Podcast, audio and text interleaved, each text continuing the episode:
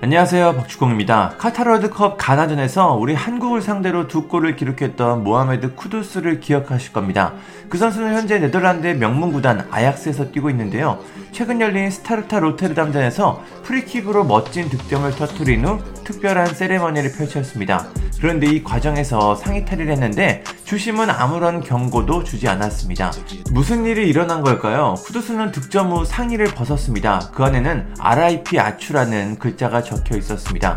가나 대표팀 동료인 크리스티안 아추를 추모한 것이었습니다. 그는 무릎을 꿇고 하늘을 가리키며 황망하게 세상을 떠난 그를 추모했습니다.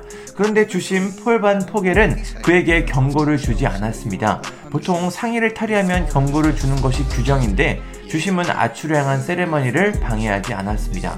경기 후 쿠두스는 이런 주심에게 고마움을 전했습니다. 쿠두스는 이건 축구 규칙보다 더 큰일이다. 우리의 삶과 죽음에 대한 것이다. 심판은 나에게 허용되는 일이 아니라고 했지만 이해한다고 말해줬다. 그에게 감사하다. 심판에게 큰 존경의 뜻을 전한다고 말했습니다. 이어 이 세레머니는 아추를 위한 것이었다. 모두들 튀르키에서 발생한 일을 알고 있을 것이다. 그는 나에게 소중한 존재였기 때문에 이 세레머니를 선택했다. 또 그의 가족들을 위한 세레머니기도 하다. 그를 보면서 많은 걸 배웠고 정기적으로 조언도 해줬다. 골을 넣지 못했다면 경기가 끝나고 셔츠를 보여줬을 것이라고 밝혔습니다.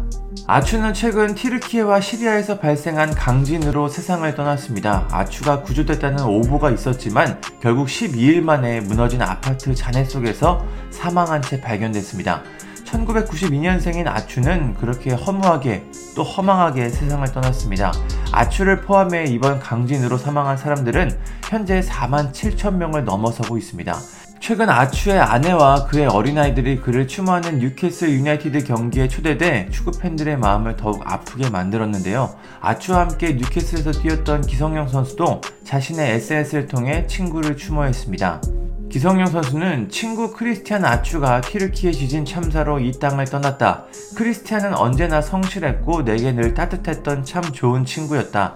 지난달 연락한 게 마지막이 될 줄은 몰랐는데 정말 마음이 아프다. 남은 가족들의 슬픔에 위로가 있길 기도한다.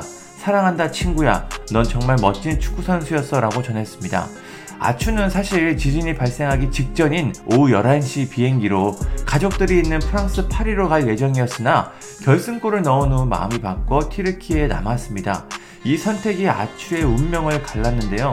결국 새벽 4시에 지진이 발생했고 아추는 가족들과 영원히 작별하게 됐습니다. 이런 작은 선택 하나하나가 이렇게 큰 결과로 이어질 수 있다는 게 우리의 인생이기도 하지만 참 아이러니합니다. 아추의 시신은 최근 가나 코토가 국제공항에 도착했습니다. 가나 정부는 국기로 그의 관을 감쌌고 추모식을 진행했습니다. 예상치 못한 재난으로 세상을 떠난 아추 그리고 지진 피해자분들의 명복을 빌겠습니다. 감사합니다. 구독과 좋아요는 저에게 큰 힘이 됩니다. 감사합니다.